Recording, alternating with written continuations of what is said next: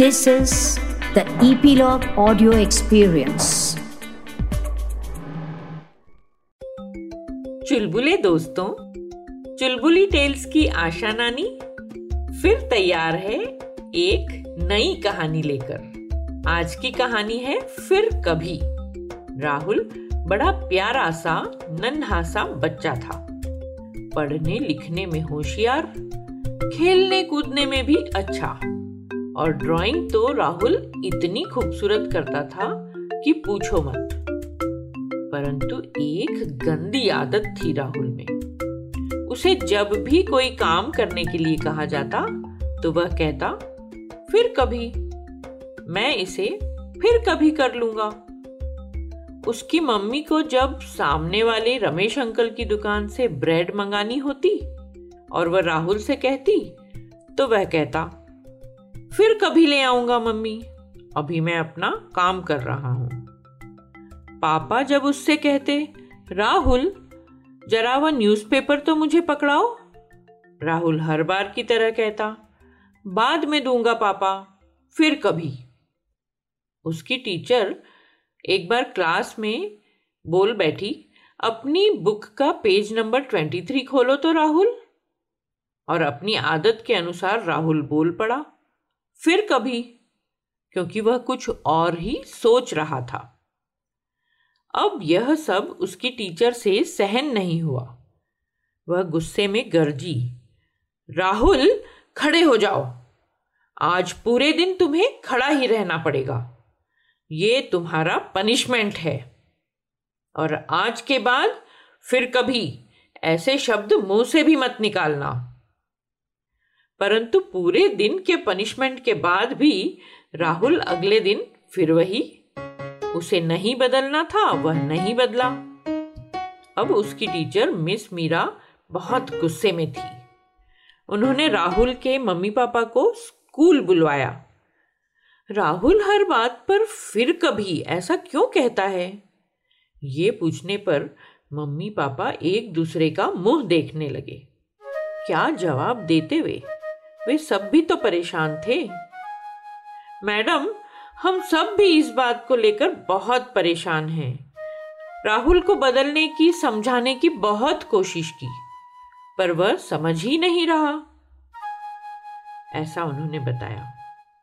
अब वे तीनों मिलकर कोई तरकीब सोचने लगे कि किस तरह राहुल को, राहुल की इस आदत को बदला जाए। अंत में एक आइडिया सूझ ही गया उन्होंने। अगले ही दिन से राहुल को घर में सब कुछ बदला बदला सा लगने लगा।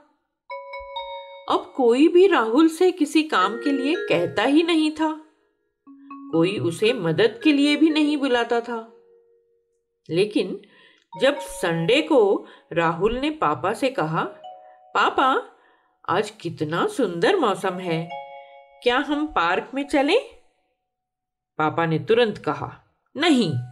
फिर कभी और अपना न्यूज़पेपर लेकर बैठ गए।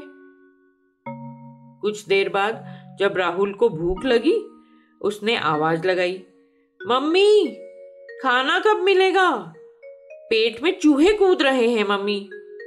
मम्मी का भी वैसा ही जवाब था। फिर कभी राहुल को आश्चर्य हुआ। मम्मी तो ऐसा कभी नहीं कहती थी। पर उसकी मुसीबत अभी खत्म नहीं हुई थी। अगले दिन राहुल ने क्लास में खड़े होकर मिस मीरा से पूछा, मैडम, क्या इस सवाल को आप दोबारा एक्सप्लेन कर सकती हैं? मुझे ठीक से समझ में नहीं आया। फिर कभी राहुल, मिस मीरा ने जवाब दिया।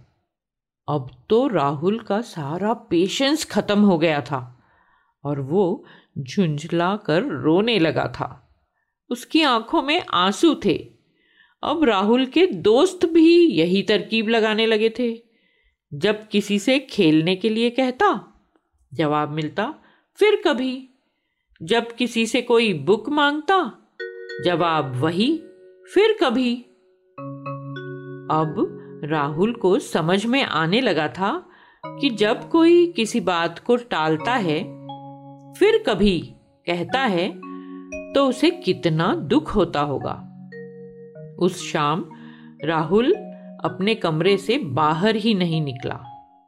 मम्मी उसके कमरे में गई और प्यार से उसे अपनी बाहों में भरा और कहा, राहुल, क्या बात है? परेशान क्यों हो मेरे बच्चे? मुझसे बात करो।